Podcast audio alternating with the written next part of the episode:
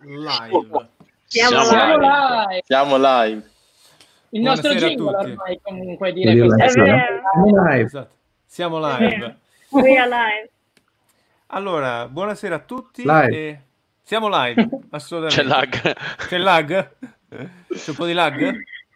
No, no, stavo, stavo scherzando con Filippo, perché ormai okay. abbiamo fatto amicizia in pre-live. Fantastico. esatto. Fantastico. Allora, buonasera a tutti, siamo alla ventiseiesima live del pub del lunedì sera e questa sera abbiamo l'onore di avere qui con noi Filippo Addari, che è cofondatore di Plus Value, che è una società di ricerca e consulenza specializzata in strategie di investimento a impatto sociale e costruzione di ecosistemi dell'innovazione, nonché esperto della Commissione europea nelle Nazioni Unite e consulente dello sviluppatore urbano Land Lease. Filippo, buonasera e benvenuto, è un grande piacere. Ciao, tanti saluti a voi e grazie di avermi ospite della vostra uh, trasmiss- eh, trasmissione, blog. Podcast, podcast. podcast. Siamo, Questo siamo molto podcast. moderni. Podcast. Visual, pod- visual, visual podcast. and audio podcast, esattamente. Allora, eh, noi ci siamo già un po' tutti conosciuti in uh, pre-live. Questa sera appunto parleremo un po' di vari argomenti a mio avviso molto interessanti, cioè innovazione urbana, eh, tech, investimenti diciamo nel, in progetti avanguardistici per lo sviluppo, tra virgolette, uman- urbano direi ma anche umano. Allora passerei immediatamente la parola a Gianluca che eh, diciamo vuole cominciare penso introducendo l'argomento e, e la discussione con il nostro ospite. Sì, parto da un piccolo aneddoto eh, che siamo diventati talmente tanto amici io e Filippo in pre-live che eh, dopo avermi chiesto che lavoro facevo ha detto eh, ma tu sei un po' uno squalo. Ora, eh, il, diciamo, a, al di là dello, dello scherzo, ma eh, in effetti ehm, è un po' la visione che eh, tante persone hanno del mondo del business, no? Eh, e eh, anche quando ho fatto, diciamo, sia la Bocconi che London Business School, diciamo, stava iniziando, vabbè, un po' di flex si deve fare, eh, stavo iniziando a, a partire questa ondata dell'impact investing, che è un settore uh, del quale tu ti occupi. E uh, tanti uh, miei compagni di classe, a- alla fine pochi, molti hanno preferito andare in banca di investimento, ma qualcuno ha deciso appunto di dedicarsi a questo settore. Ehm, appunto per cercare oltre al, diciamo, alla ricerca del profitto anche un, un lavoro che gli, gli, potesse dare uh, diciamo un um, non, non, so la parola in italiano fulfillment okay. da un punto di vista sociale okay. Sì, sì, no, il problema non, non, sei tu, è che Giacomo praticamente mi vieta di parlare inglese. Io odio, io odio, gli anglicismi inutili tipo fulfillment, una soddisfazione, okay, come si dice? No? Soddisfazione sociale. Un... Vabbè, comunque la domanda è chiara, quindi eh, la mia domanda è eh, se, uh, cioè appunto se ci parli un po' di come funziona l'impact investing e poi la seconda cosa che ti avevo accennato eh, già prima è che facendo un po' di ricerca sul settore è emerso questo bellissimo articolo dell'Economist su come Uh, Papa Francesco e la Chiesa Cattolica in generale, con i suoi potenti mezzi finanziari, si stia iniziando a interessare sempre di più al settore. Quindi sì, se ci parli un po' di questo. Ok, grazie. Beh, è, è, il tema del momento, è il, mio, è il mio cruce, la mia passione, perché stiamo lavorando alla creazione di un nuovo Impact Investing Fund uh, sullo sviluppo, anzi, sulle nuove soluzioni del vivere urbano in Italia e in Europa. Quindi, eh, ehm, ne tocco ogni giorno i limiti e le opportunità, ma prima di tutto cerchiamo di capire che cosa è l'impact investing, che cosa può fare e da dove viene. Allora, prima di tutto, il concetto è, che è, è molto semplice. L'impact investing è fondato sul principio degli investimenti che generano un ritorno finanziario, e in questo non c'è nulla di nuovo, ma anche un impatto sociale e ambientale. Traduci. È la, è la formula magica. Faccio i soldi e allo stesso bene faccio bene alla società e all'ambiente. È quello che tutti quanti vorrebbero fare. E devo dire che è, il, è la ragione per cui credo che abbia attratto me come tante altre persone. Eh, e soprattutto credo che attragga, e tu hai colto molto bene, le nuove generazioni che non sono più disposte ad accettare, adesso uso l'anglicismo che dà fastidio a Giacomo, il trade-off tra eh, la carriera e i propri valori, la qualità della vita, il significato della propria vita. Ehm, e credo che questo sia la, la ragione per cui qualco, eh, vi, vi, dirò qualcosa di più su, sulla storia, ma negli ultimi anni l'impact investing ha avuto un'esplosione. Ora, prima cosa, bisogna stare anche molto attenti sull'impact investing perché girano molti numeri ed effettivamente nel mondo dell'impact investing hai il vero e proprio impact investing e poi hai ESG, the sustainable investment, con cifre che sparano i vari ehm, osservatori e analisti di ehm, miliardi su miliardi. Non mi interessa, devo dire, qui entrare nell'ambito delle definizioni.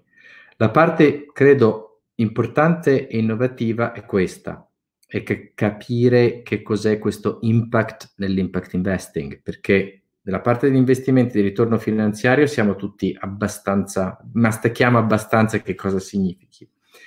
Ma la parte dell'impatto invece no. Allora, quello che dobbiamo chiedere subito è non si tratta né di filantropia né di CSR, Corporate Social Responsibility o responsabilità della, dell'azienda ma di fatto si tratta di integrare la volontà, quindi la, non, non un'esternalità che accade, ma un elemento strategico nell'investimento, quindi nel, nel business in cui si investe, un impatto che deve essere misurabile, quindi è quantificabile esattamente come le grandezze economiche e finanziarie, e che sia addizionale, Cosa vuol dire esattamente come nella, se volete, nella finanza?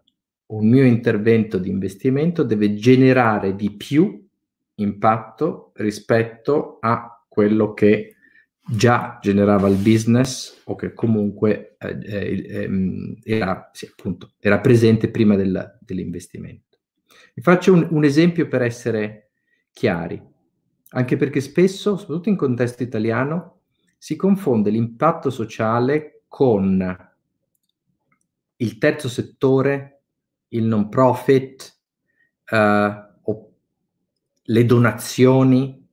Allora, niente, non che il terzo settore, il non profit le donazioni non siano eh, positive, lo sono assolutamente nobilissimo e utilissimo, è che non è la stessa cosa. Qui parliamo di veri e propri investimenti nell'impresa. Allora, prendiamo un caso uh, anzi, vi faccio proprio un caso specifico. Migrants è una impresa tecnologica, tech company, ok? Che utilizza nuove tecnologie, top, per uh, dare formazione e poi aiutare alla, um, all'inserimento lavorativo di categorie professionali, lavorative svantaggiate. Nascono con, uh, per di fatto, uh, spe- sono specializzati nei migranti e poi in realtà questa tecnologia è stata messa a disposizione per altre categorie vulnerabili, vedi eh, impiegati, eh, scusa, disoccupati di mezza età, ex carcerati, ca- categorie. Allora, um, questa un'operazione di impact investing e Migrants ha ricevuto, è già al, se non sbaglio, secondo round di investimenti. Questa è un'impresa for profit dove hai chiaramente un impatto sociale perché generi lavoro per persone che hanno grande difficoltà a entrare nel, nel mercato del lavoro, soprattutto nel mercato del lavoro regolare. Un investimento in un business di questo tipo genera un profitto, perché di fatto tu investi perché aumentino la loro performance, ma allo stesso tempo crei maggiore impatto, cioè più persone di queste categorie svantaggiate o altre categorie svantaggiate avranno modo di usufruire di questi servizi. Questo ve lo, ve lo do come ehm, è un esempio. In realtà oggi, sempre tornando all'Italia, perché forse è più utile focalizzarci, eh, ci sono operazioni di impact investing nell'ambito uh, del um, sanitario, della, um, come si dice, medicina leggera, gli ambulatori privati, uh, nell'ambito ad esempio della produzione idroponiche, eh, agricoltura idroponica, mo- moltissimi ovviamente nei, nei, servizi alla persona. E um, esistono anche altre forme di, oltre che investimenti, quelli che cate- categorizzeremmo come venture capital, private equity, esistono anche degli strumenti finanziari. Sicuramente voi avrete sentito dire, perché adesso ne parlano tutti, dei green bonds e dei social bonds, che non sono altro che eh, delle obbligazioni, appunto sociali e verdi, in cui un intermediario finanziario fa raccolta di capitale sul mercato per poi investire questo denaro, ad esempio, attraverso anche semplicemente ehm, prestiti ad aziende che rispondono però poi a questi criteri e green and social. Famosi, sempre per co- eh, finire il quadro, sono gli, i social impact bond. Questo è invece uno strumento sviluppato in Gran Bretagna e questo indirizzato ha il servizio pubblico ed è molto interessante perché di fatto sono degli strumenti che permettono di fare raccolta di capitali per investire nel miglioramento del servizio pubblico dove il privato si prende il rischio imprenditoriale di fatto di questo investimento e guadagna nel momento in cui si raggiungono i target. Il, famoso, il caso più famoso è quello che è stato applicato ai all'impiego degli ex carcerati.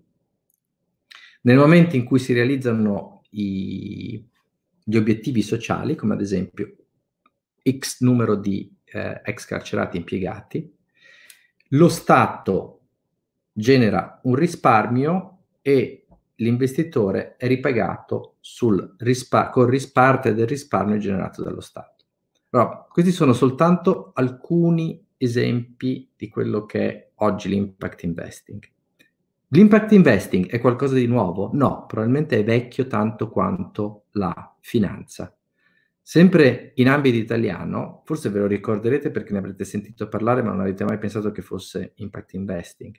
Però le mutue, il credito cooperativo, le casse rurali, spesso legati ai movimenti cattolici, ai movimenti di sinistra, non erano altro che forme di impact investing che venivano creati o dai lavoratori o da quelle istituzioni che tutelavano le classi all'epoca, in epoca della, della prima industrializzazione, più deboli e che creavano delle forme di finanza per il loro sostegno, per la loro crescita. Alcuni di questi in Italia, se pensate alle cooperative sono diventate anche molto importanti.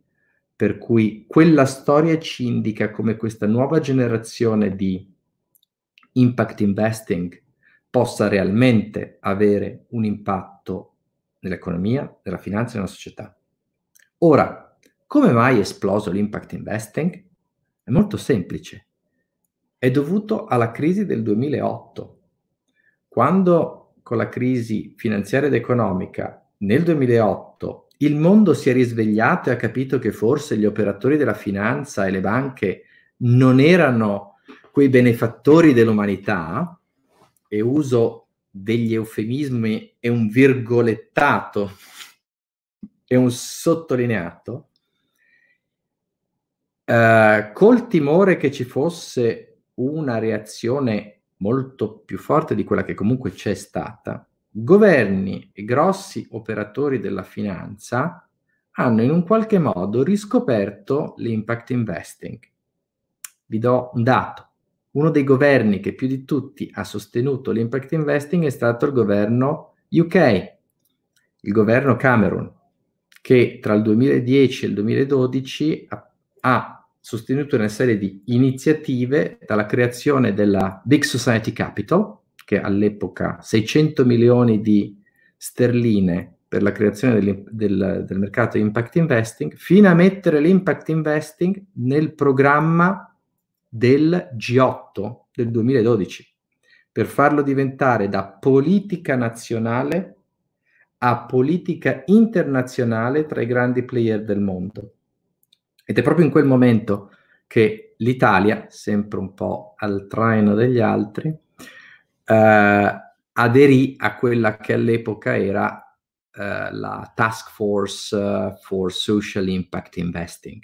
È da quel momento che è partita un po' la, um, la moda. Ora, cos'è l'impact investing in Italia? Come vi dicevo, la forma, se volete, eh, ar- tradizionale è presente, è forte, è importante. Ci sono state alcune banche che si sono posizionate in, in, questo settore, ma molto specialistiche. Beh, conoscerete forse Banca Prossima, la banca del terzo settore, avrete sentito di Banca Etica, uh, la prima banca uh, che nel proprio business model ha, uh, ha, adottato dei principi etici molto stringenti. Um, ma di fatto in Italia, contrariamente alla Gran Bretagna, non c'è stata quell'azione di governo per la creazione del mercato impact, ma c'è stata, come al solito, uh, un'azione, chiamiamola imprenditoriale, di alcuni individui o di alcuni istituti che hanno promosso l'impact investing. Oggi parliamo di un mercato più o meno di 8 miliardi. C'è un centro di ricerca al Politecnico di Milano che si chiama Tiresia, che fa, che studia, che monitora il, la crescita del mercato impact. Ve lo consiglio se vi interessa approfondire, si chiama Outlook of Impact Investing e che vi dà i dati an- eh, in modo oltretutto analitico, per cui di nuovo mo- sta- facciamo sempre molta attenzione alle distinzioni, perché in Italia hai un mercato che passa per impact investing di 8 miliardi, di cui l'80% sono principalmente equity, il restante 20% sono principalmente prestiti. Ma in realtà di questi 8 miliardi, quelli che sono, come definisce Teresia, strictly impact, quindi che applicano un concetto, un, uh, un criterio di misurazione di impatto rigoroso, cioè intenzionale, misurabile e addizionale, sono soltanto 60 milioni. Perché vi dico questo? Perché quello che io prevedo, già ne avevo sentore, ma adesso col Covid sarà, con l'impatto socio-economico dell'epidemia del Covid sarà esplosivo, che tutti gli operatori nei mercati finanziari, tutti gli investitori si allineeranno e in un qualche modo adotteranno la dimensione dell'impatto insieme a quella del rischio e del rendimento. Ma solo alcuni lo faranno in maniera rigorosa. Quindi bisogna stare molto attenti a quello che possiamo definire un impact washing, perché tutti quanti cercheranno di passare dalla parte di quelli che stanno facendo qualcosa di buono per la società, soprattutto nel post-Covid. E servirà a fare molta attenzione invece a chi lo fa con serietà e professionalità e i truffaldini. E immagino che in Italia di truffaldini ce ne saranno tanti, i soliti furbetti. Ma Filippo, infatti... Ah, scusami, sì, vai. Mm. No, no, volevo solo farti una no, domanda volevo... su questo, su, su, su, questo, su questo impact washing um, che hai detto, perché cioè io ogni volta che vengono degli ospiti, probabilmente sarò anche un po' rompiscatole, però io parlo sempre del, degli investimenti nell'innovazione, perché mi interessa molto, vabbè, anche lavorando, il fatto che noi comunque investiamo in tante startup, quindi l'innovazione la trovo estremamente interessante e importante ma chiedo sempre, soprattutto quello che sta succedendo in Italia a livello di investimenti in innovazione.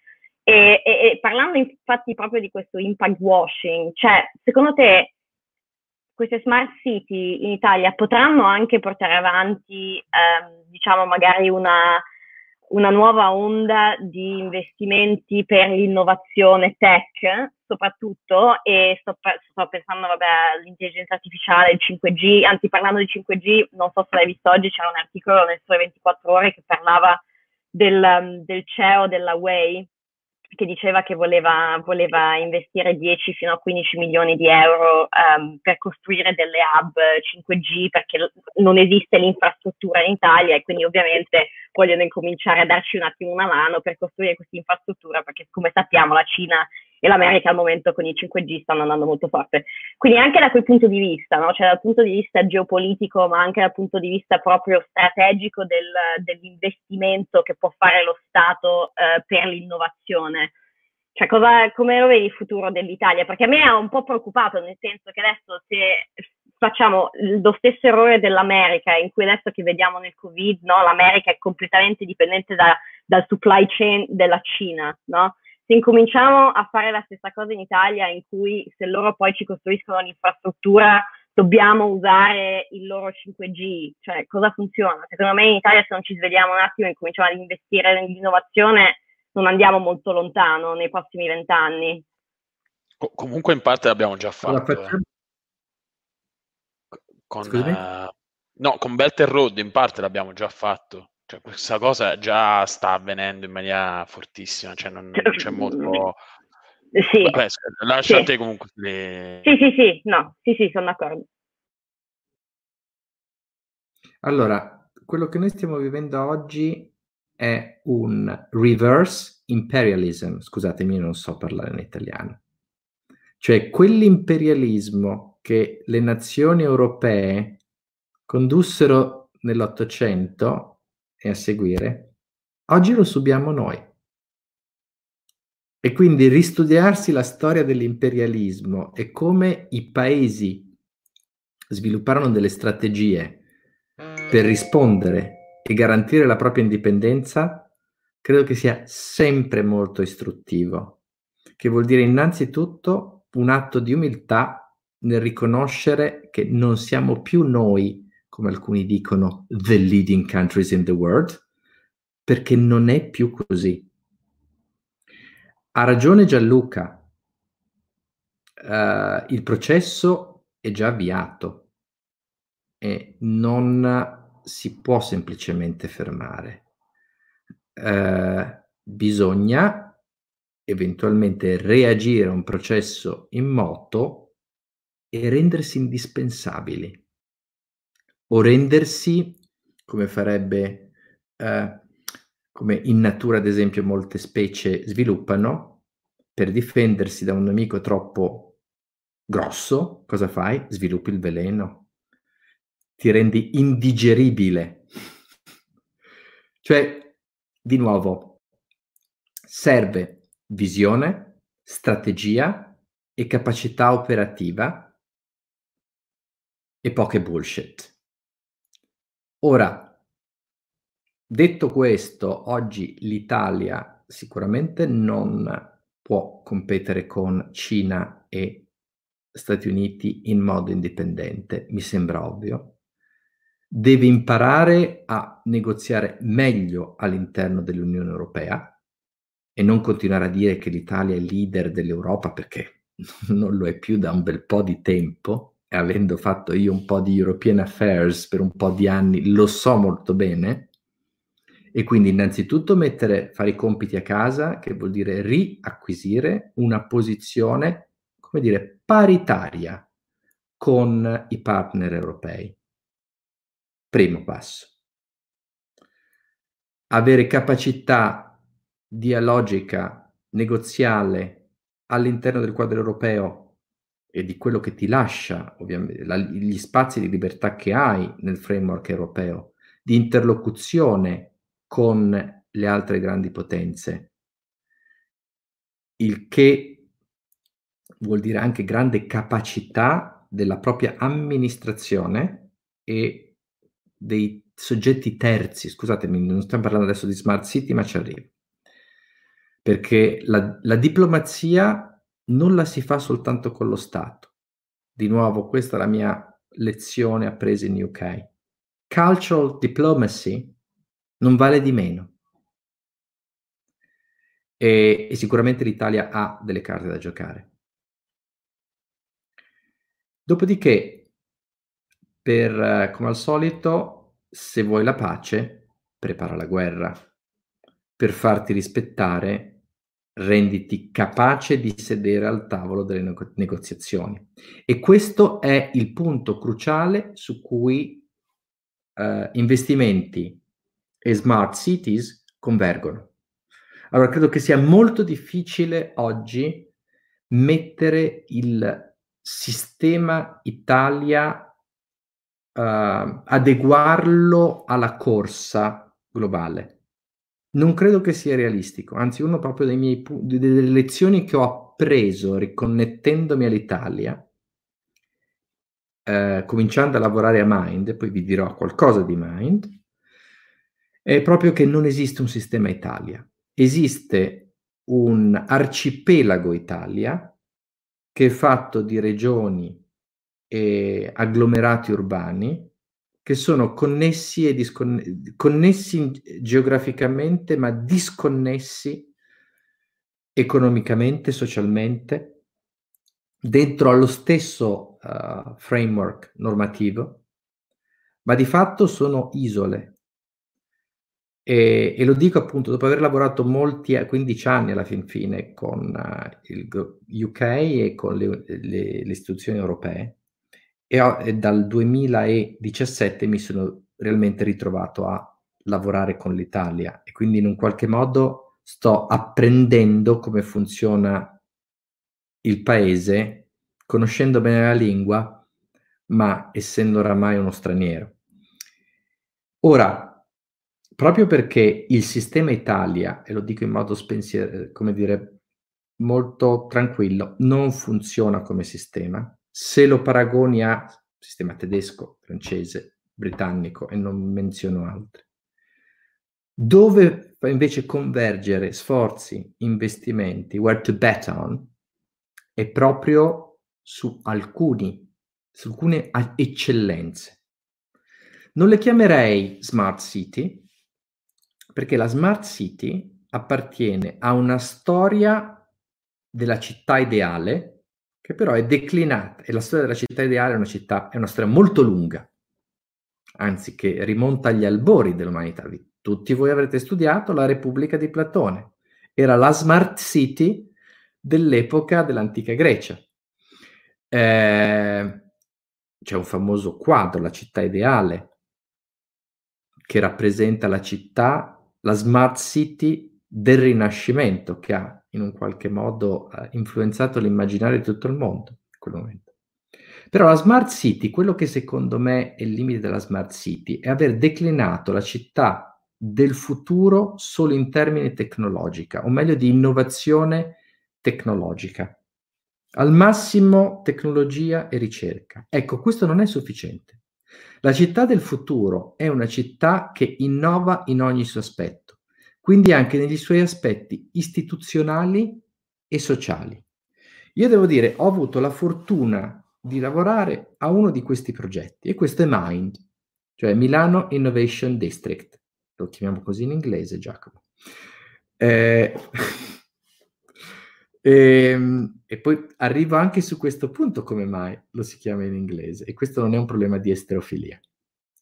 Ma Mind è il progetto della città del futuro nel presente. Nasce come eh, il legacy project di, dell'Expo 2015, quindi di per sé già un progetto molto speciale perché l'Expo 2015 ha rappresentato un momento di successo e di orgoglio nazionale. Bisogna dirlo, riconoscere, è stato un evento in cui l'Italia ha saputo dimostrare il meglio di sé. E Mind ha raccolto quell'eredità per trasformarla in un progetto pilota della città e della società italiana del futuro. E devo dirlo, perché alle, bisogna anche attribuire i meriti, fu una intuizione e una scommessa del governo Renzi, nonostante, come al solito, tutte le voci contrarie. Una scommessa, un'intuizione, una scommessa e un investimento del governo Renzi perché il governo per primo impegnò le proprie risorse sia intellettuali che il capitale politico e il bilancio per la creazione degli Human Technopole, un centro di ricerca sulla genomica che all'epoca non, secondo me non fu compreso nella sua importanza, ma che fu studiato come grande acceleratore non solo della ricerca, ma del sistema economico e sociale di tutto il territorio, comprendendo allora che le scienze della vita erano e sono uno degli, degli ambiti dell'innovazione e dello sviluppo più importante per il futuro dell'umanità. E credo che oggi, in tempi di Covid, anche, sia diventato molto chiaro che la città del futuro è anche una città che sa nel, nella, nella collettività rispondere alle, ai rischi globali. Articolo. Cioè è una città che è costituita in tutte le sue componenti, quindi sicuramente quella urbanistica e infrastrutturale, ma anche in quella economica, in quella sociale, in quella istituzionale, per gestire, e si dovrebbe dire addirittura per prevedere, e quindi prepararsi a quelle che sono le sfide del ventunesimo, del ventunesimo secolo, quelli che sono i rischi e gli shock della globalizzazione, perché la globalizzazione non vuol dire soltanto avere il telefonino a, al 10% del, del costo reale, vuol dire anche che siamo, se siamo tutti collegati, uno shock in un punto del mondo si riverbera alla velocità della luce in tutto il resto del mondo ed è quello che noi oggi stiamo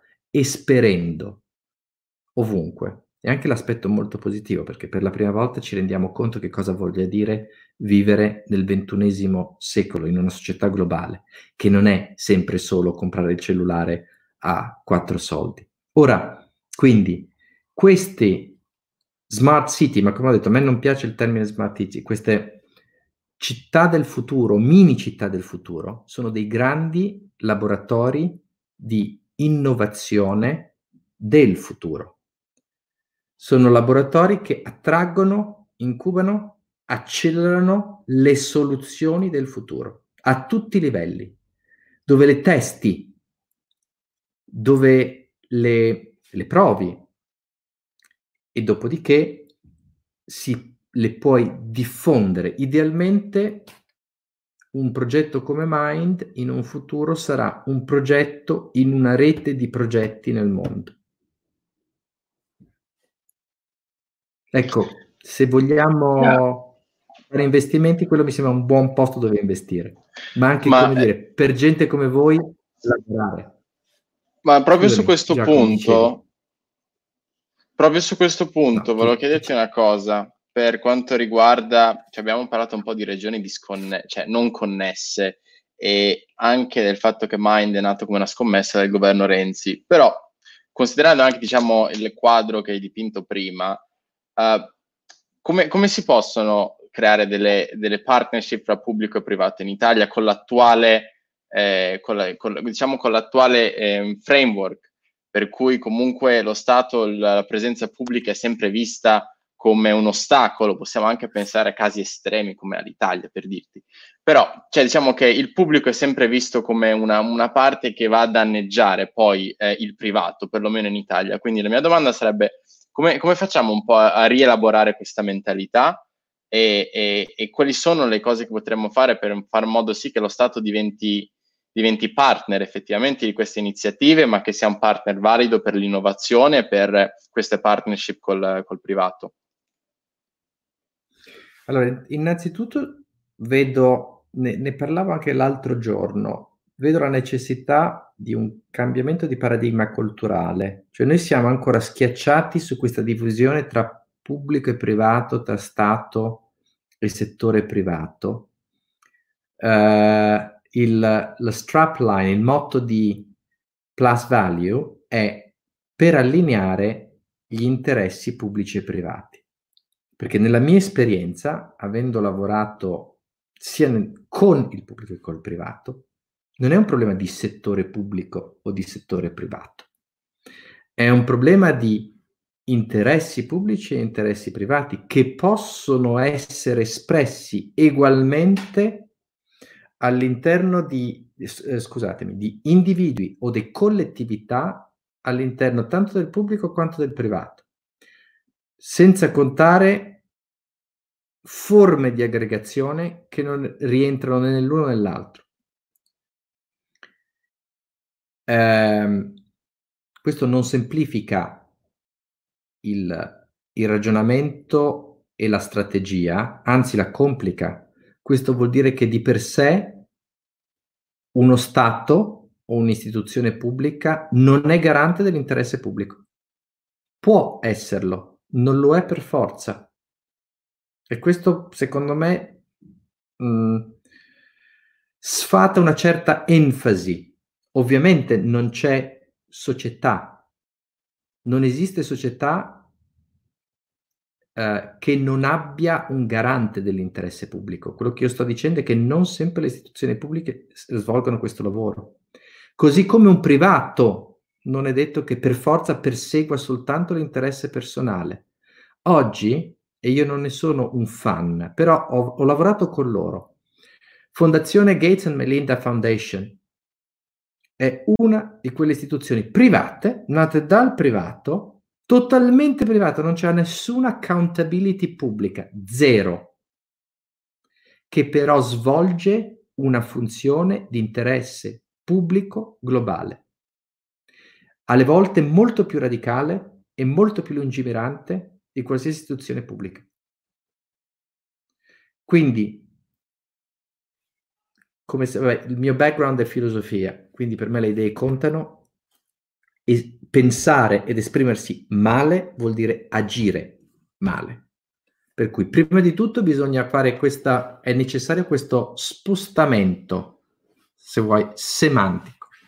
Dopodiché, nella mia esperienza, partiamo poi, vi racconto di Mind, non c'è grande processo di innovazione di sistema che non veda la partecipazione di soggetti pubblici e privati, ma semplicemente perché soggetti pubblici e privati all'interno del, con, del quadro normativo della storia evolutiva economica e sociale rappresentano ruoli, hanno capacità, hanno asset molto differenti e complementari. Un progetto come Mind, Milano Innovation District, ad esempio, nasce sicuramente, senza alcun dubbio, da una partnership efficace tra pubblico e privato. Vi dico qualcosa di più. Un, uh, un pubblico complesso, perché la parte pubblica, quindi del settore pubblico di Mind, è di fatto Area Expo, una società privata, una società di SPA, creata dalla, e quindi che vede espre- come azionisti il MEF, quindi il governo, la Regione Lombardia, il Comune di Milano, più altri piccoli, altri due enti locali che sono la Fiera di Milano e il Comune di Roma. Allora, voi immaginate mettere insieme questi tre enti che hanno tre anime politiche completamente diverse. Ora, non ho mai avuto modo di lavorare con un soggetto di espressione pubblica, perché comunque al di là della, della, in, della natura giuridica è espressione pubblica, efficace come Area Expo. E questo mi dice che anche in Italia il pubblico a tutti i livelli può essere efficace, veloce e trovare una eh, efficacia anche all'interno della diversità politica. Per cui io non credo più a nessuna delle scuse che vengono, eh, vengono presentati per giustificare il fallimento di Stato del pubblico in Italia. Perché ho ecco, avuto quindi... la fortuna eh, di vivere il loro successo, sì? No, non voglio interromperti, scusami, ma io ho una domanda proprio su questo punto, che proprio parte dal fatto che tu hai lavorato per vari anni a Londra e Bruxelles e quindi puoi avere un, un'ottica comparata del sistema Italia rispetto al sistema appunto Germania, Francia, Europa e così via in generale. Quindi vorrei chiederti esattamente qual è secondo te il principale problema, il principale eh, argina l'innovazione in Italia rispetto all'ecosistema dell'innovazione, rispetto al venture capital, come piacerebbe a Maria Paola da un punto di vista legislativo, rispetto al supporto dello Stato, rispetto appunto alla difficoltà di creare queste partnership pubbliche e private. E, e, come possiamo fare effettivamente? Qual è la tua soluzione sostanzialmente per stimolare un, l'innovazione e anche e soprattutto l'imprenditoria sostenibile in Italia? Allora, a parte quel commento precedente che facevo sul sistema Italia che non ho mai incontrato, ma eh, sono convinto quest- dell'esistenza ancora di quelle che sono li- il paese dei cento campanili, dei, dei, dei, principati dei ducati, anche se non sono più principati educati, ma della frammentazione del territorio, che non è di per sé negativa, attenzione, eh? Semplicemente è che non deve vivere dell'illusione di uno Stato alla francese o alla britannica. Deve trovare, a mio avviso, un'altra sua forma di espressione che rifletta la realtà politica, economica e sociale. Ma questa è un'altra storia che non tocchiamo ora. Um, e che non deve essere frainteso per un certo, come si chiama, uh, localismo che piace ad alcune forze rispetto alle quali io sono mille miglia anni luce lontano, quantomeno per ragioni culturali e di stile. Ehm, ma non, non, approfondiamo questo tema. E, voglio cominciare con una nota in realtà positiva. Allora, quello che mi ha colpito in Italia nel momento in cui mi sono riavvicinata agli italiani, perché io a un certo punto, quando ho lasciato 15 anni fa l'Italia, it, per, per, me era it was over, it was over. I, I don't want to see Italians anymore in my life. Quindi è stato idea una sorta di a Londra, Filippo. Che no, in realtà fuggi... Esatto, no, in realtà io fuggi a Parigi mio, la mia prima tappa l'ho fatta a Parigi. Lo, lo, Londra è un, amo, è un, amore della maturità, mettiamo così. Ehm, in realtà quello che io ho scoperto è l'incredibile capacità imprenditoriale degli italiani, che, trovata, che ho trovato espressa in ogni forma del loro agire e pensare. I maldicenti la chiamano l'arte del sapersi arrangiare. But, by the way, che cos'è un imprenditore? Un imprenditore non è un manager, è un imprenditore ed è la prima cosa che un imprenditore sa fare è appunto eh, trovare sempre il modo di fare quello che vuole fare. E, e devo dire che è uno dei motivi per cui io mi sono riconciliato con uh, il mio essere italiano e con gli italiani, anche quando non ci piacciamo tanto, però è una caratteristica che, di, cui, di cui ho grande stima, grande stima e grande rispetto, perché è il modo di creare valore. Attenzione che però per me l'imprenditorialità non si esprime solo sul mercato e con l'impresa, si può esprimere in molte modalità e in ogni campo del, del, del, della vita e del, del lavoro. E, ehm, e l'ho ritrovata altrettanto in Italia, quindi non è che l'imprenditorialità ci sia, esista soltanto tra gli italiani all'estero e quelli che sono in Italia sono dei bombaccioni, no, come li chiamano? I bambaccioni, i bamboccioni, dei pirla, insomma. Um, no. eh, oppure solo al nord e non al sud, anche quella cagata. Anzi, eh, più operano in di situazioni di difficoltà più sono imprenditoriali, quindi eh, questo è probabilmente il giusto modo per inquadrare l'imprenditorialità italiana. Però non è sufficiente.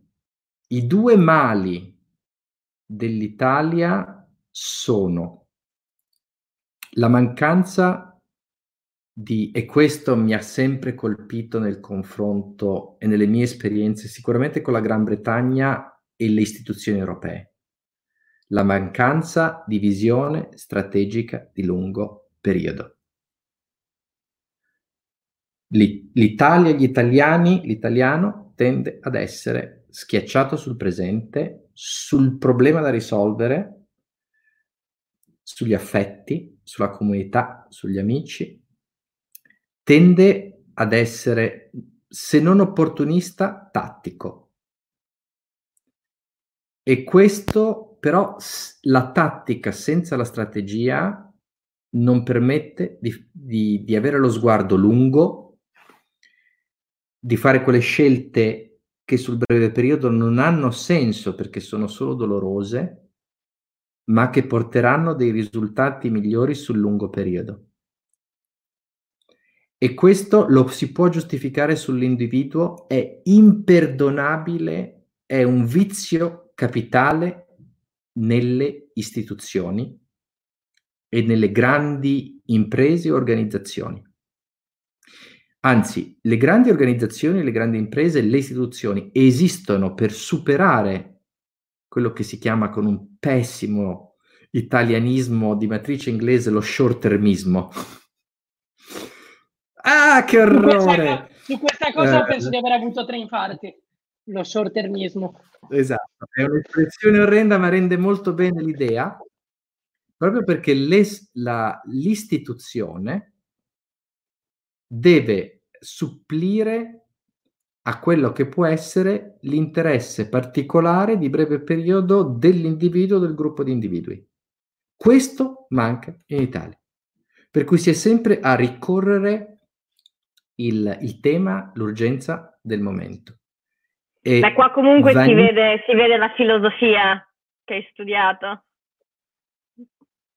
Lo prendo come complimento. Quando ero in Italia lo, lo usavano come insulto. No, ma perché devi per sapere fortuna... che...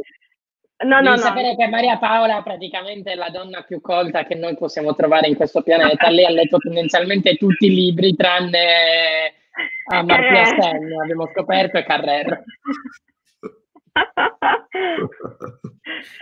Ottimo. No, ma, ma, in effetti cioè, ehm, comunque, vabbè, manca un pensiero un po' eh, filosofico ogni tanto, soprattutto quando si parla di policy. Cioè, e, e, e qui è vero che uno non, non riesce mai a, a, a, a, pensare a un progetto. Cioè, è verissimo, secondo me, che si pensa sempre al la prossima manovra tra due mesi o eh, alla fine dell'anno dove vanno a finire le PMI, però non si pensa a un progetto tipo di 10, 15, 20 anni, anche di più.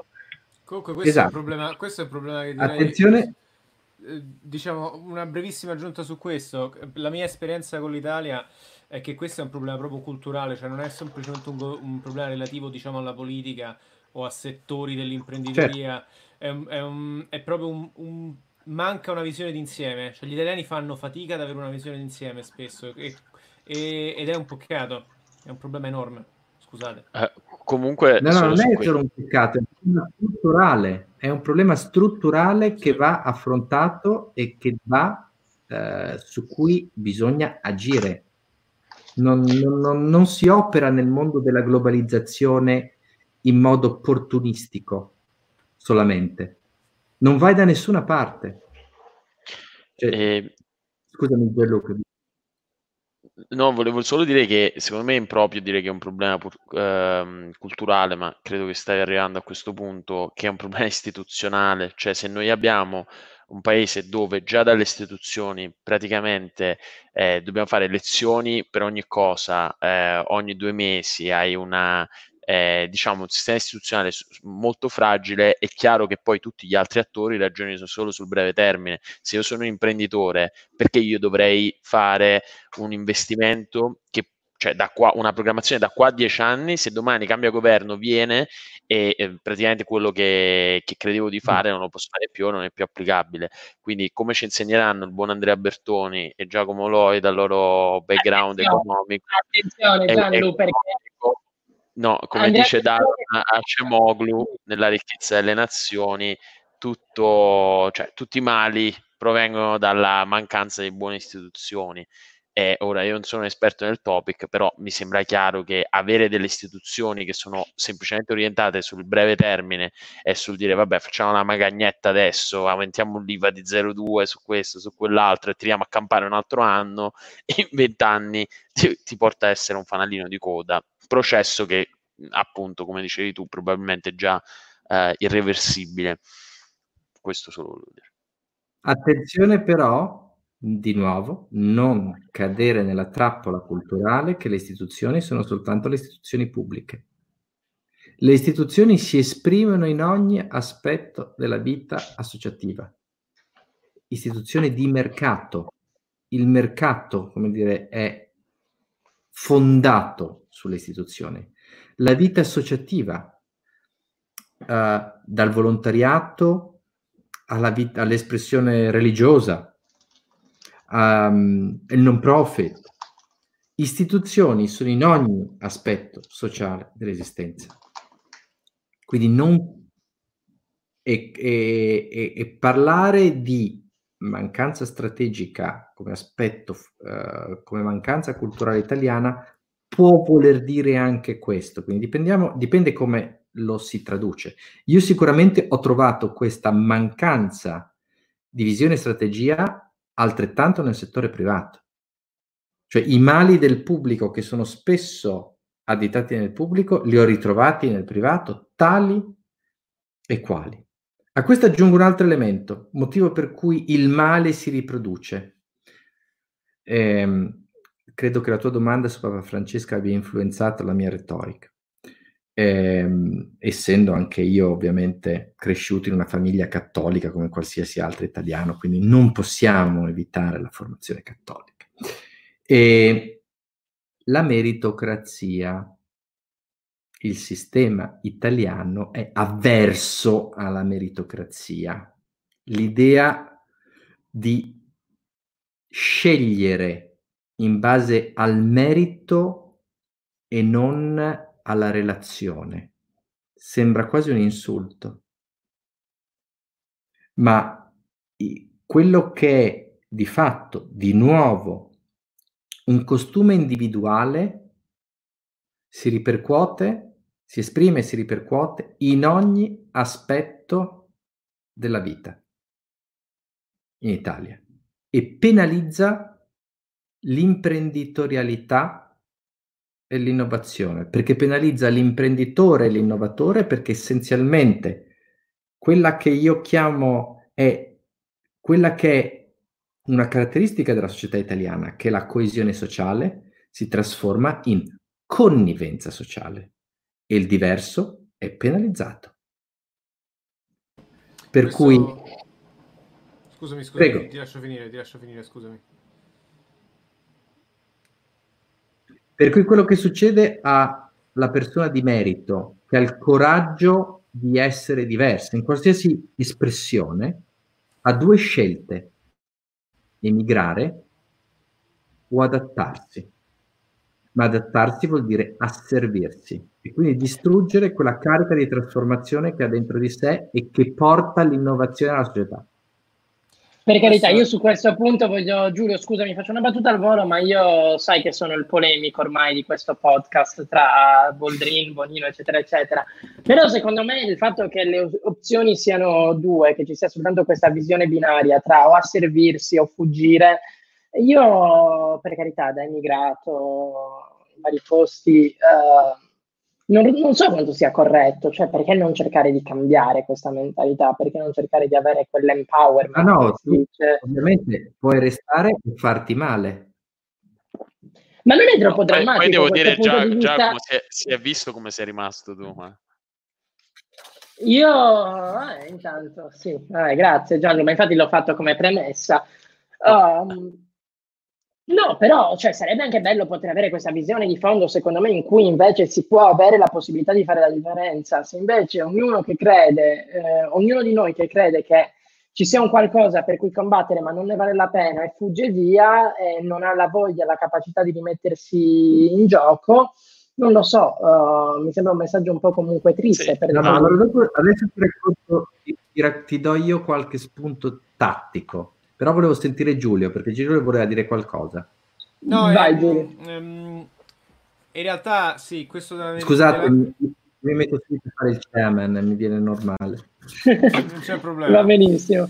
Io eh, in realtà volevo fare proprio un flash su questo discorso della, della, meritocrazia, nel senso che sì, questo io personalmente l'ho vissuto veramente con un problema enorme. E io ho avuto più o meno la, la tua stessa storia, nel senso che quello che è successo è che io nel 2013 sono emigrato in piena crisi economica, blocco delle assunzioni. È vero che io non lavoravo per il privato, io ho sempre lavorato in pubblico, però voglio dire, blocco delle assunzioni, ehm, non c'erano concorsi, piena crisi economica, tutto quanto. E sono migrato dicendo non ne voglio più sapere dell'Italia, sbagliando.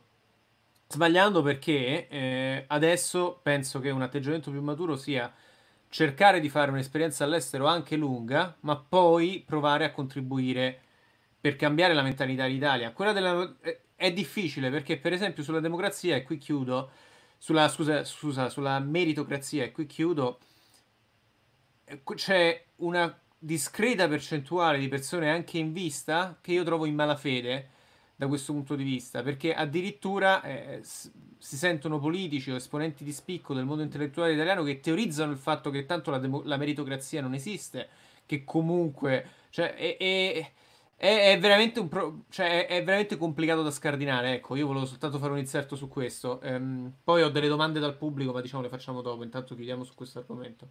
Scusa, posso fare solo un inciso? Perché è interessante il commento di Nicola e qui vorrei anche poi una riflessione magari da parte di Filippo che ci dice è facile di fare un commento come quello che ho appena fatto da cinque persone che sono all'estero. Però io non vedo l'estero necessariamente come un rinnegare l'Italia, io vedo l'estero come un percorso di formazione, avere un, la possibilità, la fortuna nel mio caso di andare a lavorare, studiare e chi lo sa domani tornare e mettere a frutto le proprie esperienze. Io semplicemente non sono d'accordo su un, una visione di, di, rifiuto complessivo del fatto che si possa cercare di cambiare. Per carità, poi sono idealista, mi è stato detto mille volte in questo podcast, per cui lo accetto e così via, però non so quale sia il tuo punto di vista, ti, Filippo. Ti, ti, sei un po' parato, secondo me, Giacomo, però, eh? nel senso che alla fine, cioè, nel senso, io sarei contento di, di venire nel podcast e dire, ragazzi, sì, io credo che Renzo Piano abbia ragione e che no, ci fu la famosa frase qualche anno fa che i giovani devono partire ma per poi tornare. In realtà cioè, non esiste nessuna condizione per cui l'emorragia di talento italiana non, non si aggravi ulteriormente e nessuno,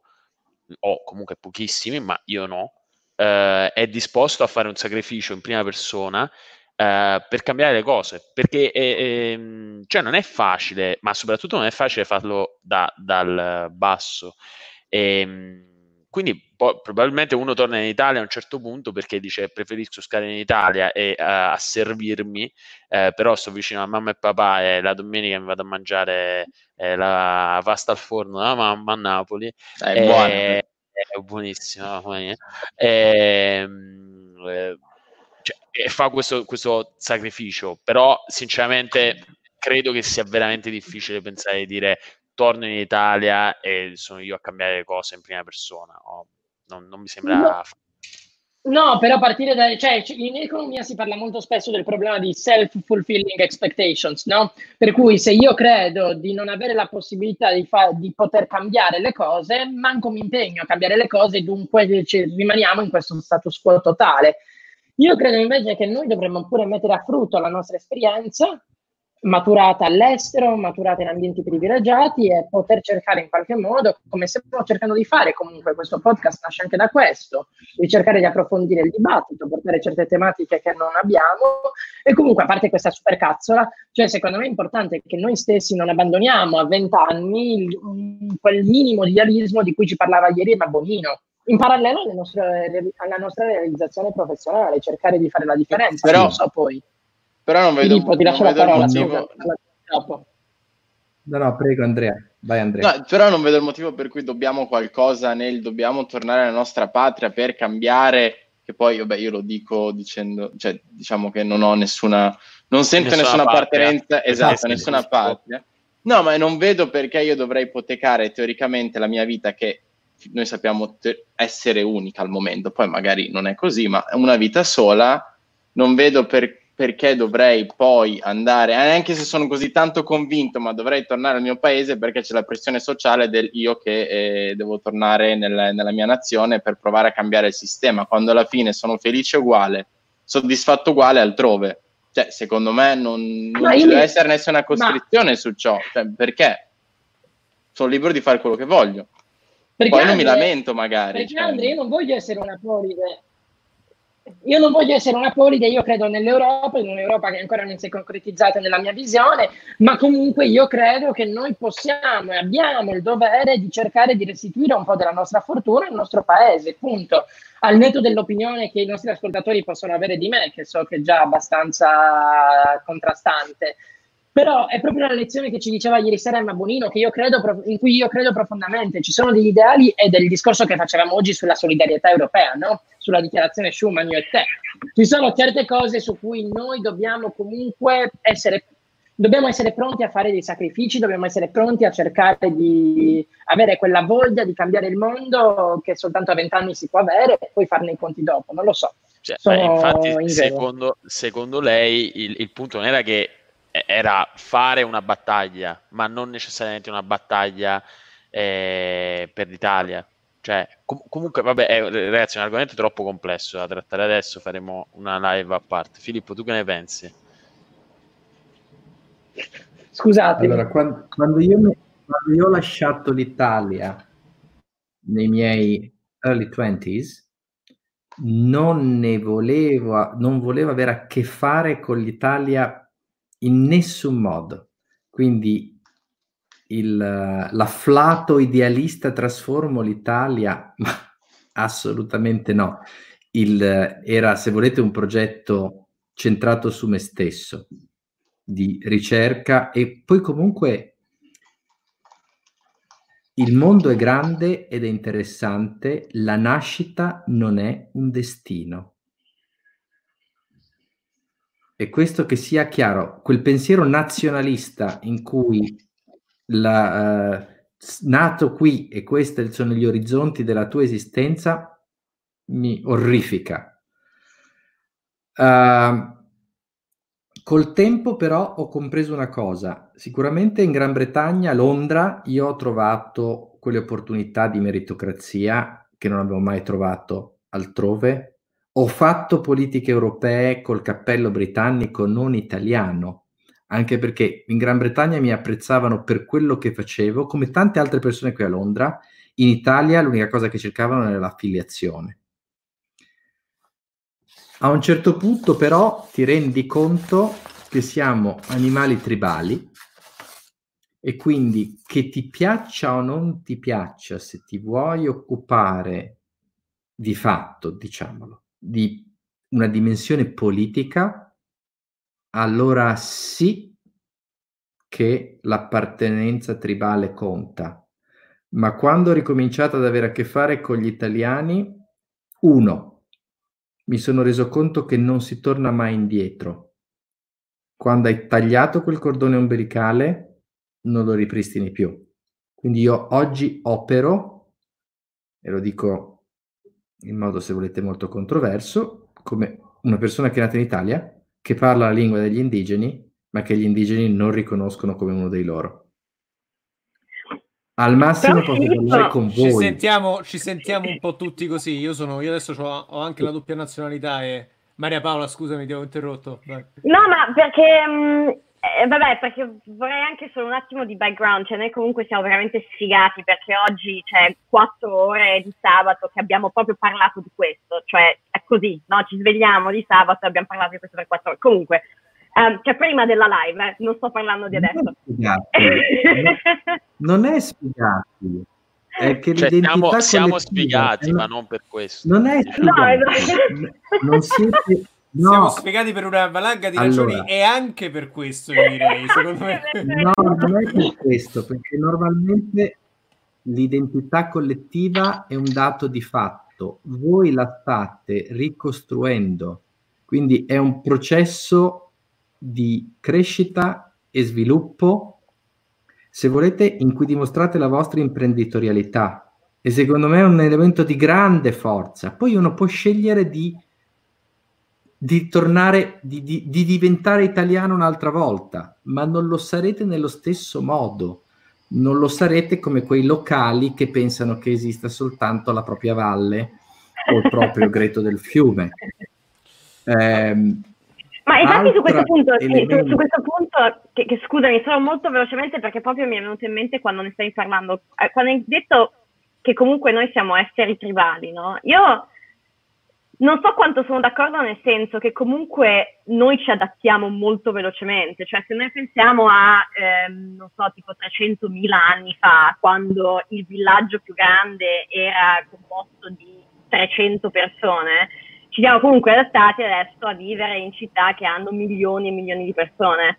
Quindi, eh, cioè, non so quanto in questo ragionamento entri, diciamo, eh, vedere che comunque uno eh, ha questo sentimento verso la patria e invece poi quanto noi invece adesso dobbiamo cambiare eh, la nostra idea di Stato, di appartenenza per diventare invece una di, eh, di Stati Uniti del mondo.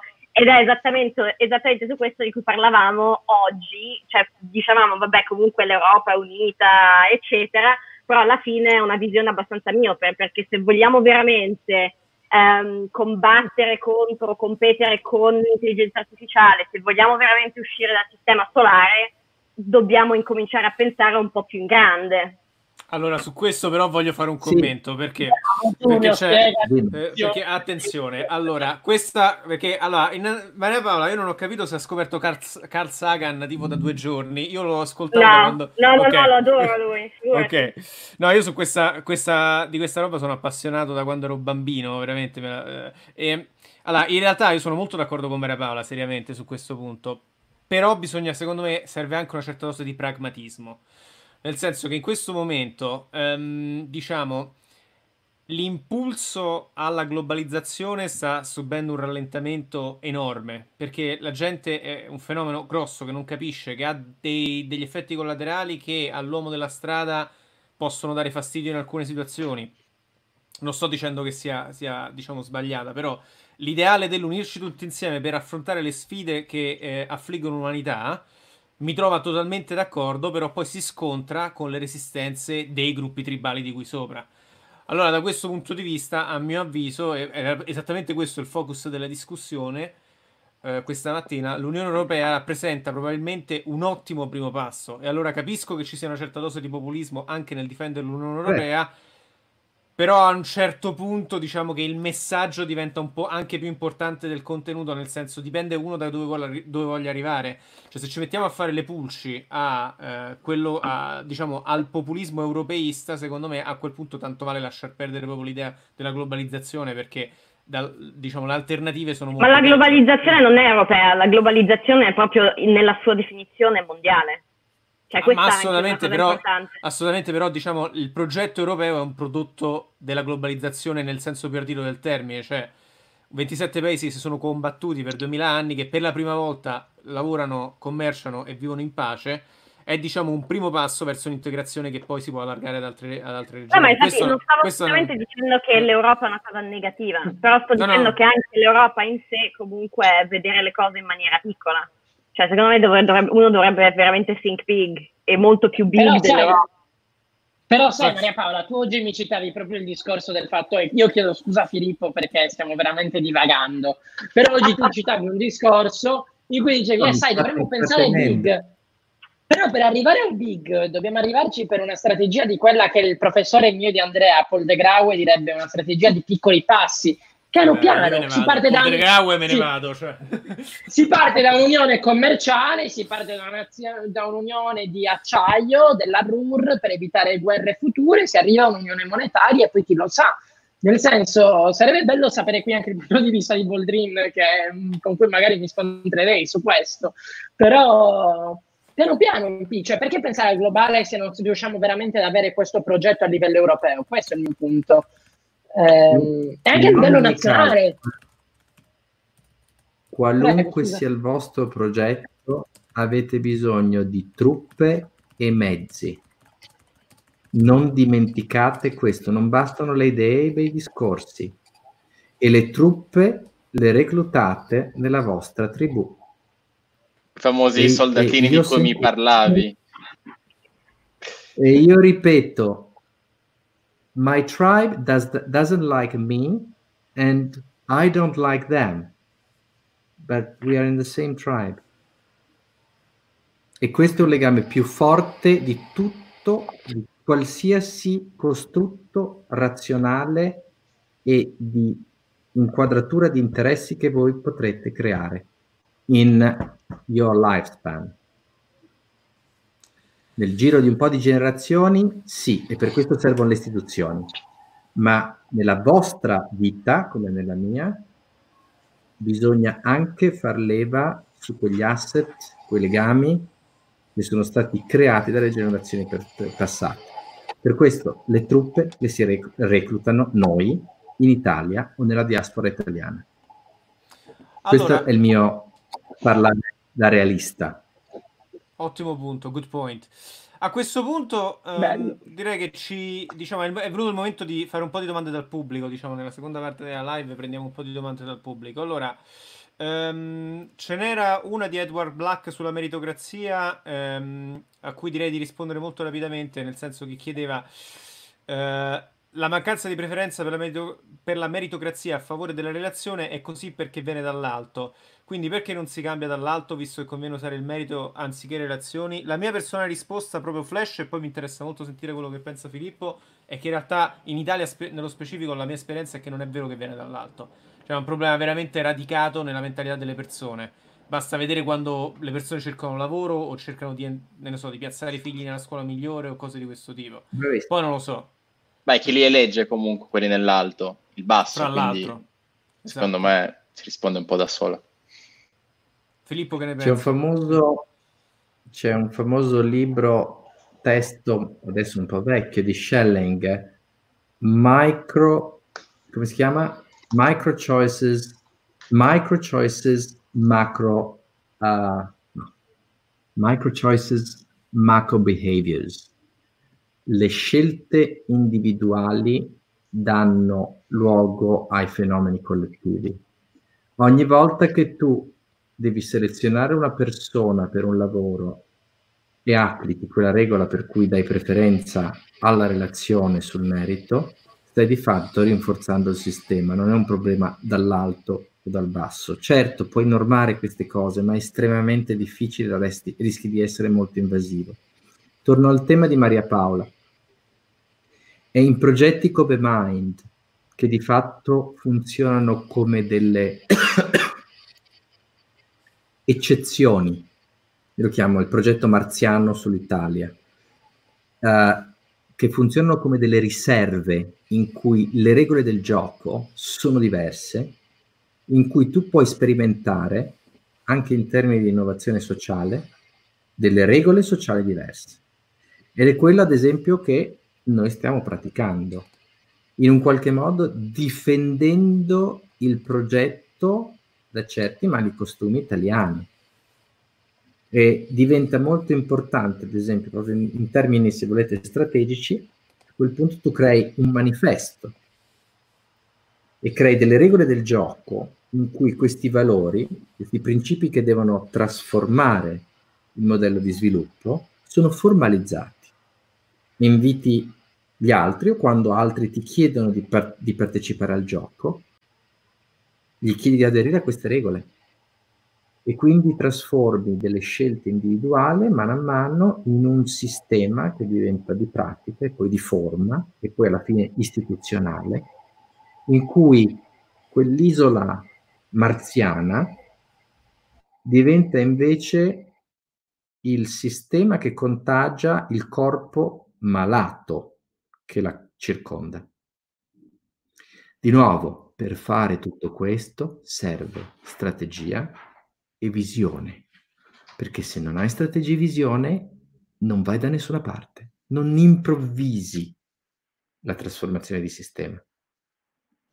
Ma mm, ti posso fare una domanda un su questo? Oh, scusami. Sì. Uh, l'elite, fammi finire questo punto. L'elite o l'establishment esiste esattamente per fare questo tipo di lavoro.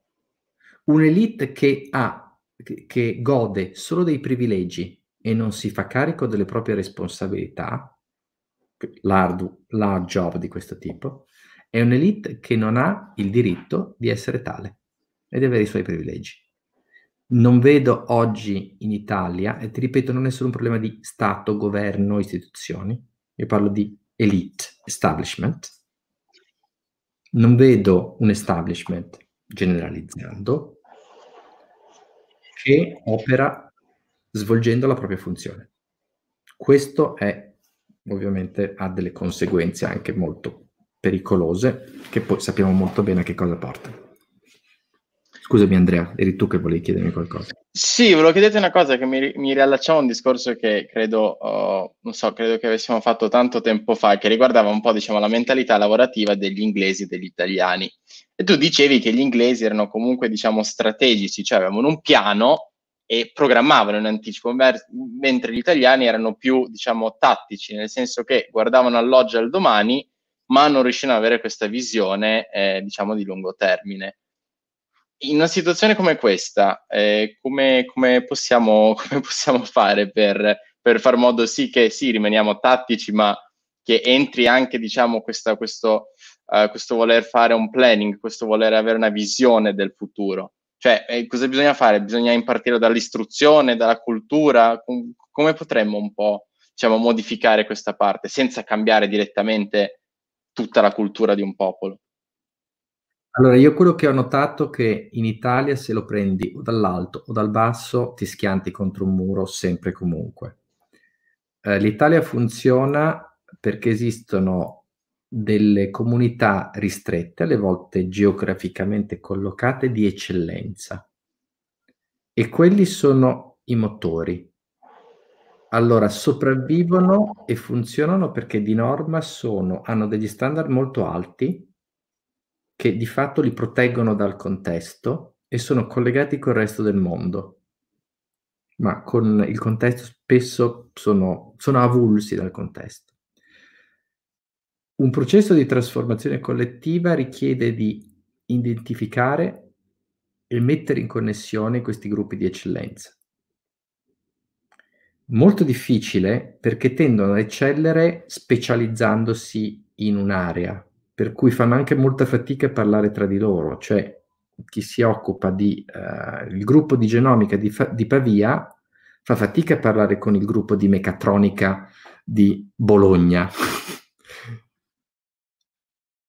e, però entrambi sono eccellenze a livello globale.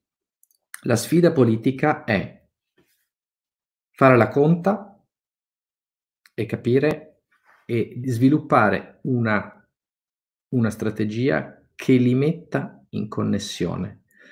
Non lo so, io non ho rispetto a questo una proposta. Uno perché non credo di conoscere abbastanza l'Italia. Uh, la mia esperienza è limitata. Ho semplicemente visto, e su questo sono positivo, uh, il successo che puoi avere, i risultati che puoi generare se tu impari a lavorare all'interno di questo gruppo ristretto, che a suo modo in un qualche modo si protegge, l'eccellenza fa, terrorizza la mediocrità. Quindi non so se io dico sempre volare alti come le aquile, perché lì i piccioni non ci arrivano. Anzi, Ma, ma infatti secondo me non, non, non, so neanche quanto, perché io stavo pensando, vabbè, ma qual è il problema? E, questo, cioè, questo problema, ad esempio, c'era anche in Cina, no? che ne abbiamo già parlato anche qui nel podcast, che una volta tantissimi studenti andavano all'estero per studiare, solo 9 su 10 poi tornavano, solo um, ehm, 1 su 10 tornava in Cina e adesso, dieci anni dopo, invece 9 su 10 tornano in Cina. No? Cioè io stavo pensando, vabbè, gli italiani che vanno all'estero per farsi un'esperienza, poi se tornano comunque il paese deve creare delle situazioni per le quali le persone poi vog- vogliono anche veramente tornare. Però io non sono così sicura che in Italia ehm, ci saranno mai delle policy in cui il governo dice sì, dai, vogliamo la gente che è veramente eccezionale, che torni in questo paese e si riprenda il paese. Cioè, secondo me la mediocrità comunque in Italia gli sta molto bene. Ma non, non aspettare le policy. Io, ad esempio, sono tornato in Italia seguendo un progetto, un grande progetto che un, a suo modo ha una sua... È, è, ha un suo corso rispetto alle policy. E, e, non si può sempre aspettare di trovare le condizioni vantaggiose, anche perché se aspetti sempre solo di, di trovare le, le, condizioni vantaggiose, qual è lo sforzo? Anzi, ehm, ci vuole un po' di rischio bisogna prenderselo. Io non sono un garibaldino, però um, qualche rischio bisogna prendere. Senti Filippo, allora, uh, diciamo un commento e una domanda. Allora, il primo, il commento, perché mi è piaciuto particolarmente, eh, ce lo manda Cinzia Emanuelli, ehm, che chi, eh, diciamo, è una nostra fan, nonché imparentata con uno di noi, ti lascio immaginare chi, e, ehm, praticamente ci scrive una cosa molto bella, veramente. Farei vedere questa live nelle scuole superiori dei contenuti di cui non senti parlare da nessuna parte e che aprirebbero gli occhi a tanti ragazzi per pretendere con la forza la qualità a cui avrebbero diritto. Questa, questa è, una, è, un commento Grazie, che a me è piaciuto molto, oggettivamente, perché a parte, il fatto per il, a parte il fatto per il tuo contributo, però ehm, io in realtà sono molto d'accordo in virtù del discorso che facevamo prima, cioè l'Italia è un paese che non stimola i giovani ad avere un ruolo attivo e responsabilizzante eh, all'interno della società da subito. In bene, in ba- nel bene e nel, e male, nel senso nel prendere responsabilità e nell'essere valorizzati. Quindi quello che, quello che ci dici tu stasera da questo punto di vista secondo me aiuta molto.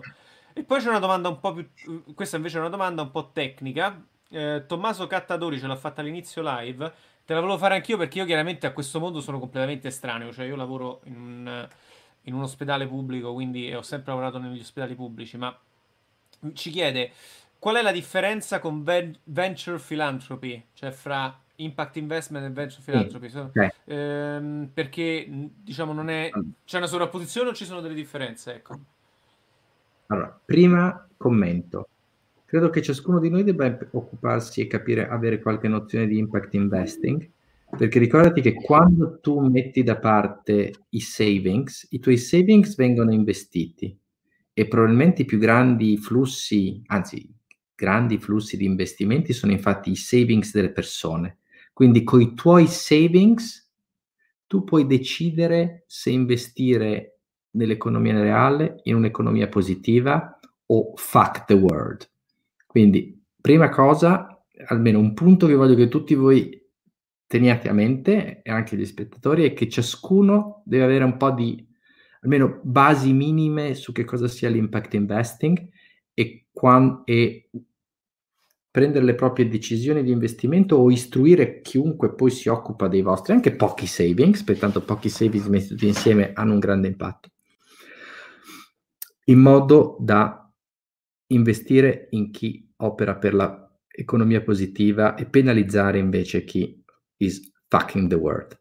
L'altra domanda invece è la distinzione molto semplice tra uh, venture philanthropy e impact investing. Allora, il venture philanthropy è filantropia, quindi vuol dire che tutti i denari che vengono uh, devoluti a, all'iniziativa sono interamente spesi e chi il donatore non riceve niente in cambio in termini finanziari, cioè non riceve il capitale e gli interessi in cambio.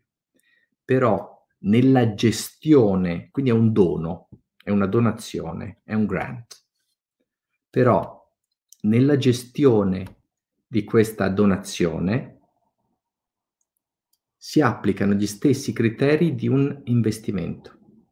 Vuol dire che tu, prima di fare questa donazione, hai chiaro da parte di dove metterai i soldi, facciamo un NG, come saranno utilizzati e con quale attesa di rendimento non finanziario. E alla fine della tua del, della, della donazione, scusate, uso un linguaggio un po', un po difficile, non sono abituato a parlare di filantropia, comunque, um, alla fine della tua donazione tu chiederai conto del ritorno non finanziario. Quindi di fatto è una donazione ben fatta. Tu ti assicuri e laddove tu metti i soldi ti assicurano che i soldi sono spesi bene, non sono buttati nel... non lo dico dove.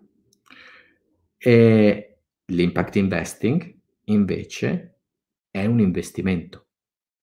Quindi quando investi ti attendi di ricevere indietro il tuo capitale e poi a seconda dell'investimento, adesso semplifico molto, hai un'attesa anche di guadagno, di profitto su quello. Uh, ci sono diverse scuole, perché all'interno dell'impact investing c'è ad esempio la, eh, la scuola Mohamed Yunus, il premio Nobel, uh, il padre del mi- microcredito, che ritiene che si debba solo restituire il capitale. Ci sono altre scuole, vedi Ronnie Cohen, un grosso venture capitalist europeo, eh, britannico, ritiene invece che l'impact investing debba, possa e debba offrire dei ritorni finanziari, un profitto, um, align with market, cioè come se tu avessi fatto un investimento in, un inve- in un'altra opportunità che però non ha alcun impatto sociale. Questo perché? Perché se l'impact investing comincia a offrire dei ritorni appetibili tanto quanto qualsiasi altro investimento, diventa realmente un'opportunità alternativa ri- per gli investitori istituzionali e quindi dai 60 milioni di impact investing in, che vedi, investiti in Italia passiamo ai billions e ai trillions e questo diventa transformative per il paese, per il mondo. Chiarissimo. Eh, Giulio, scusami, poi io faccio un commento qui e poi lo possiamo portare avanti dopo, però io onestamente non sono troppo d'accordo su quanto tu hai detto poco fa. Cioè io mi sono stufato anche di questo fatto che in Italia non c'è spazio per i giovani, in Italia non c'è mai spazio per niente.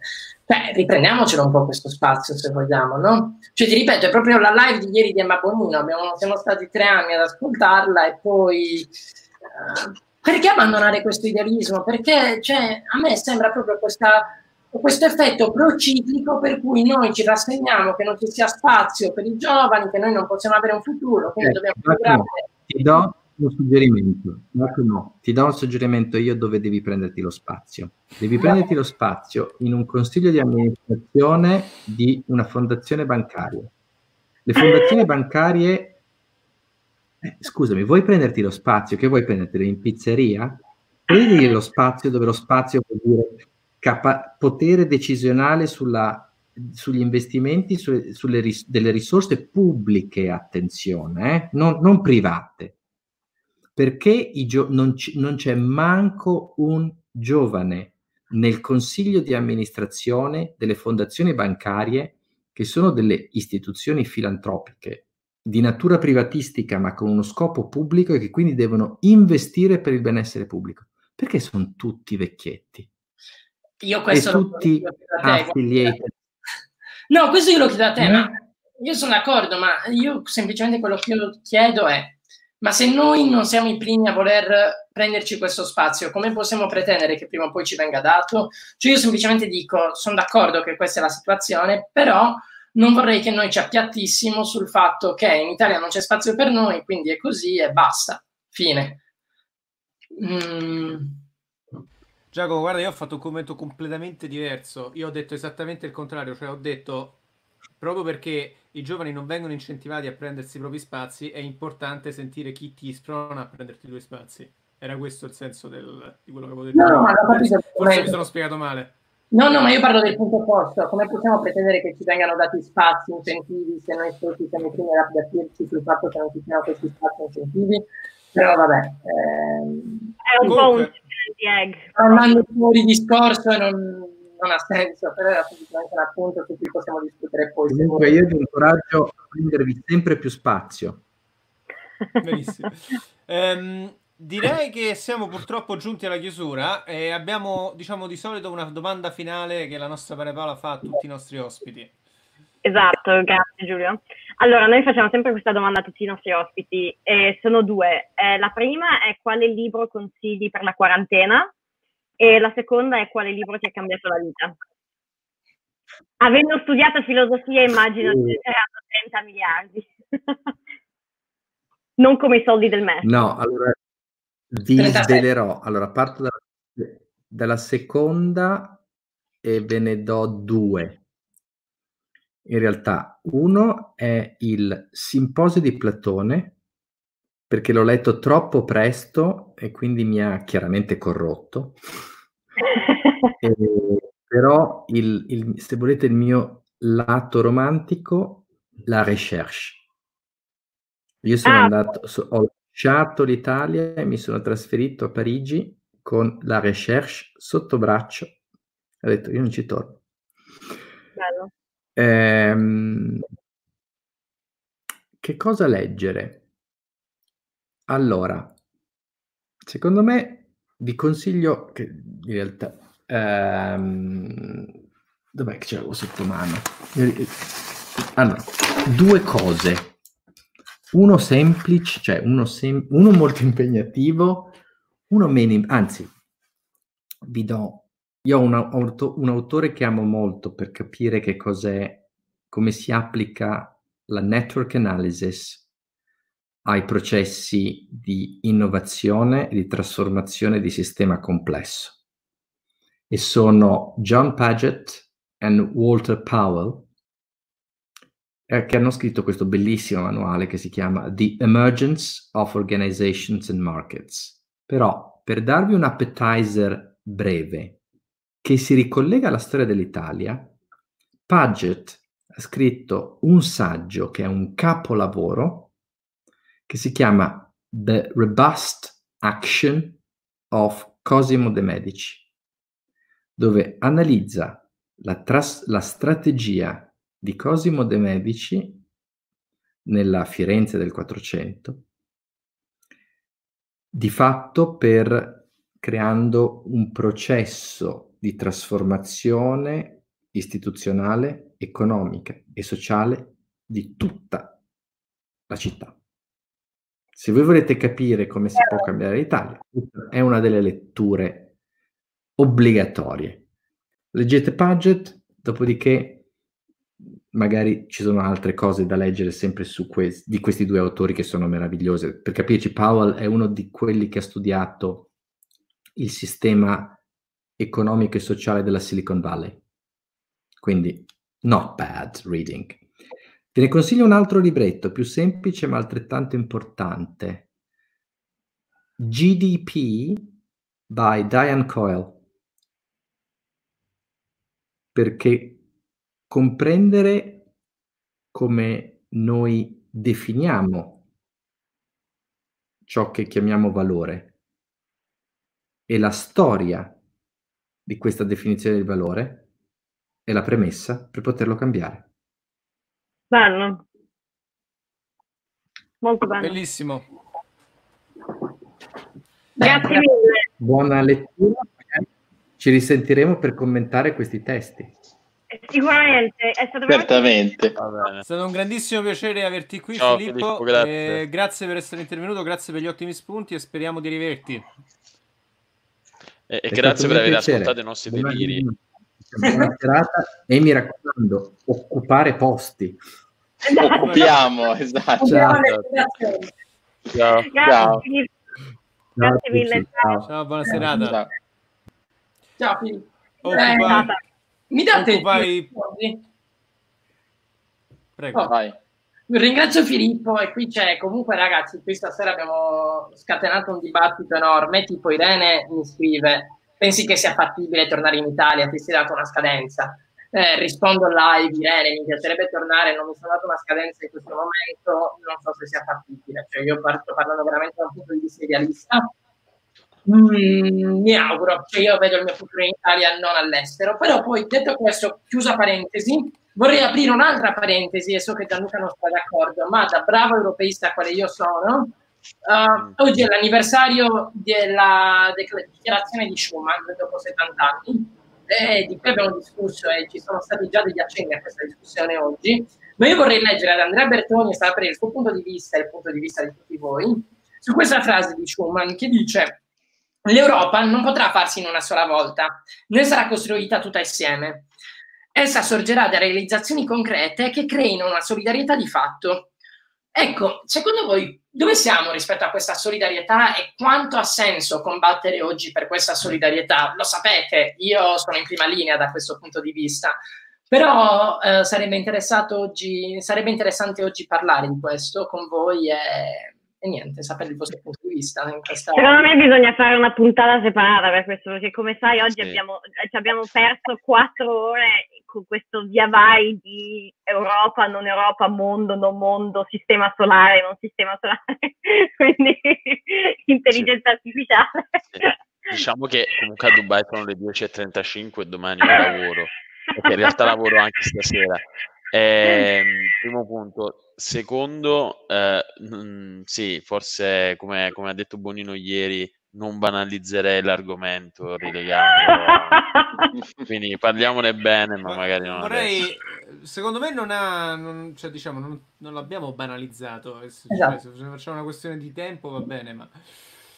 Ehm, beh, il mio punto di vista, eh, Giacomo, vabbè, te l'ho detto oggi in live, in live nel senso... Mh, mm, io sono, sono, un gran fan dei valori di cui l'Unione Europea si porta, diciamo, fa da portabandiera, sono, uh, sono, l'Unione Europea è imperfetta, ci sono tantissimi problemi e uno dei primi problemi secondo me è il fatto proprio che, non, che la gente non ha una visione d'insieme su, sull'Unione Europea, quindi se non ce l'ha su, sull'Unione Europea che fra l'altro dal punto di vista di valori universali dovrebbe fare da apripista per molti altri posti del mondo, come facciamo a pretendere adesso che, eh, questi, che questo tipo di valori siano, diventino immediatamente globali? Purtroppo io sono un po' pessimista da questo punto di vista perché vedo resistenze eh, già a fare una cosa relativamente piccola come l'Unione Europea. Questo è il mio punto di vista. Però I can see MP's point, diciamo. Ehm, in tutto ciò. No, no, però sai, eh, giù, oggi dopo 70 anni uh, e i commenti che sentivamo oggi erano questi, no? Poi eh, chiudo la parentesi anche velocemente, visto uh, il time constraint, come direbbe Gianluca. Uh, però, sai, dopo 70 anni ci troviamo qui ancora oggi a discutere di Europa, di quello che è il suo ruolo, eppure secondo me ci sono delle grandissime innovazioni, ci sono dei grandissimi valori di fondo uh, che l'Europa rappresenta e che hanno portato 70 anni di prosperità e pace, quantomeno tra gli Stati membri di questa Unione, di questa comunità fino ancora. E, e secondo me oggi è giusto anche dare un peso e non lo so, uh, celebrare la lungimiranza che cinque, cinque anni dopo la, guerra, dopo la, seconda guerra mondiale hanno portato sei paesi a unirsi nel cercare di, di evitare tutto il dramma della prima metà del Novecento. Niente, quindi per questo volevo semplicemente avere un vostro commento e celebrare, perché io sinceramente, noi parliamo sempre dei libri che raccomandiamo per la quarantena e così via, ma io credo che la dichiarazione di Schuman così come il manifesto di Ventotene siano dei documenti che noi dovremmo leggere con attenzione e realizzare quanto avanti fossero, date le condizioni, i padri fondatori dell'Unione Europea. Poi per carità sono profondamente di parte in tutto ciò, però questo è... Dovremmo sembra... farci una puntata a parte, dovremmo farci una puntata a parte su questo argomento. Sì, indubbiamente, ci sono tante cose da dire su ciò, che purtroppo ora non vorremmo tediare il, esatto, il, il pubblico a un'ora e quaranta. Però va bene. Allora, ragazzi, torniamo domani tanto. Un, esatto, un minimo di recap. A proposito di Unione Europea, chi abbiamo domani? Eh, domani abbiamo la ministra Elena Bonetti, che è la ministra. Che non c'entra niente, la, la ministra o il ministro? C'entra perché viene da un partito di area europeista, comunque. Questo... No, ma la ministra o il ministro? Come si dice? Non lo so, io, io, io direi ministro. Un altro episodio su esatto. gender equality in pronouns.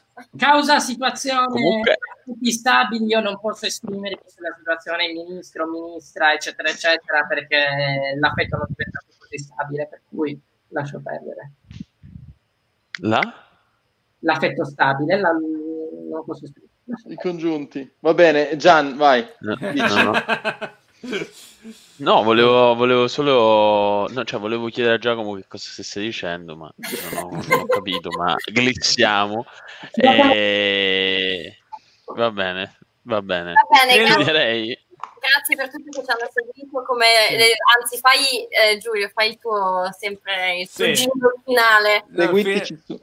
Seguiteci su YouTube, Facebook, Instagram, Twitter, Apple Podcast, Spotify Pornhub e... e... No, no, lì ancora no, però quella sarà una cosa interessante. Lì ancora no, tu.